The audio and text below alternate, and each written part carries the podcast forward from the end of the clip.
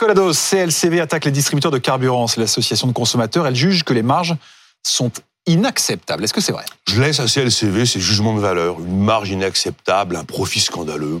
Moi, ça me dit rien. Je sais pas, Stellantis annonce hier qu'il donne plus de 4000 euros par salarié. Est-ce c'est choquant? Est-ce qu'il y a des salariés qui n'ont pas?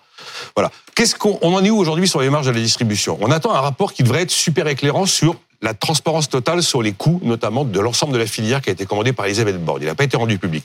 Euh, ces chiffres de marge, on les trouve pas en tapant sur Internet. Hein. C'est pas si simple que ça. Mhm. Après, vous avez l'UFIP, l'Union française des industries pétrolières, qui dit oui, c'est vrai, en 2018 et aujourd'hui, ah bah, là, les marges, elles ont augmenté entre 9 et 10 centimes. Je rappelle qu'on parle de la marge brute de la distribution de carburant, c'est-à-dire la différence entre le prix du carburant quand il sort de la raffinerie mm. et le prix hors taxe à la pompe. Hein. On ne parle pas de, euh, des, groupes pétroliers.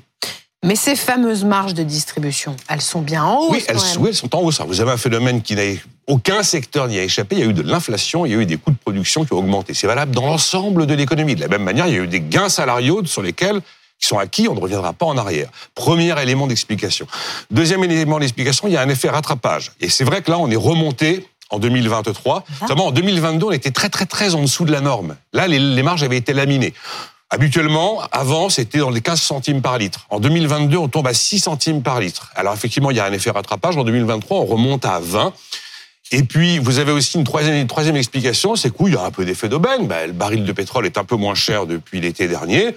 Les distributeurs en profitent pour se rémunérer davantage. Maintenant, euh, exprimer en centimes d'euros l'impact de chacun des trois éléments que je vous ai donnés, je ne saurais pas faire. Mm. Je rappelle juste quand même que sur un euro de carburant, un euro, vous avez 60 centimes de taxes, vous avez 30 centimes de pétrole brut et vous avez 10 centimes de raffinage distribution. Donc oui, la distribution, ça compte dans le prix final. Enfin, c'est quand même minoritaire, notamment par rapport au pétrole, qui est un peu remonté d'ailleurs depuis le début du mois de février. Maintenant, on est plutôt aux alentours des 83 dollars le baril, alors qu'on était en dessous de 80 dollars il y a encore une quinzaine de jours. Les prix des carburants, quand vous les regardez aujourd'hui, ils sont un peu remontés. Enfin, ils sont très très loin des sommets de 2022.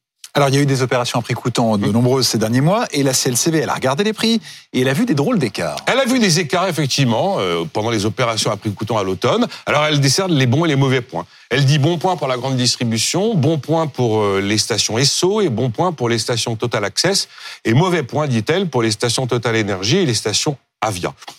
Bon, elle fait euh, comme elle veut, mais si vous voulez, les opérations à prix coûtant sont absolument pas une obligation. Donc chacun fait ce qu'il veut. Et puis s'il y en a qui sont plus chers que d'autres, on a remarqué que généralement le consommateur sait très très bien faire le tri. Merci Nicolas.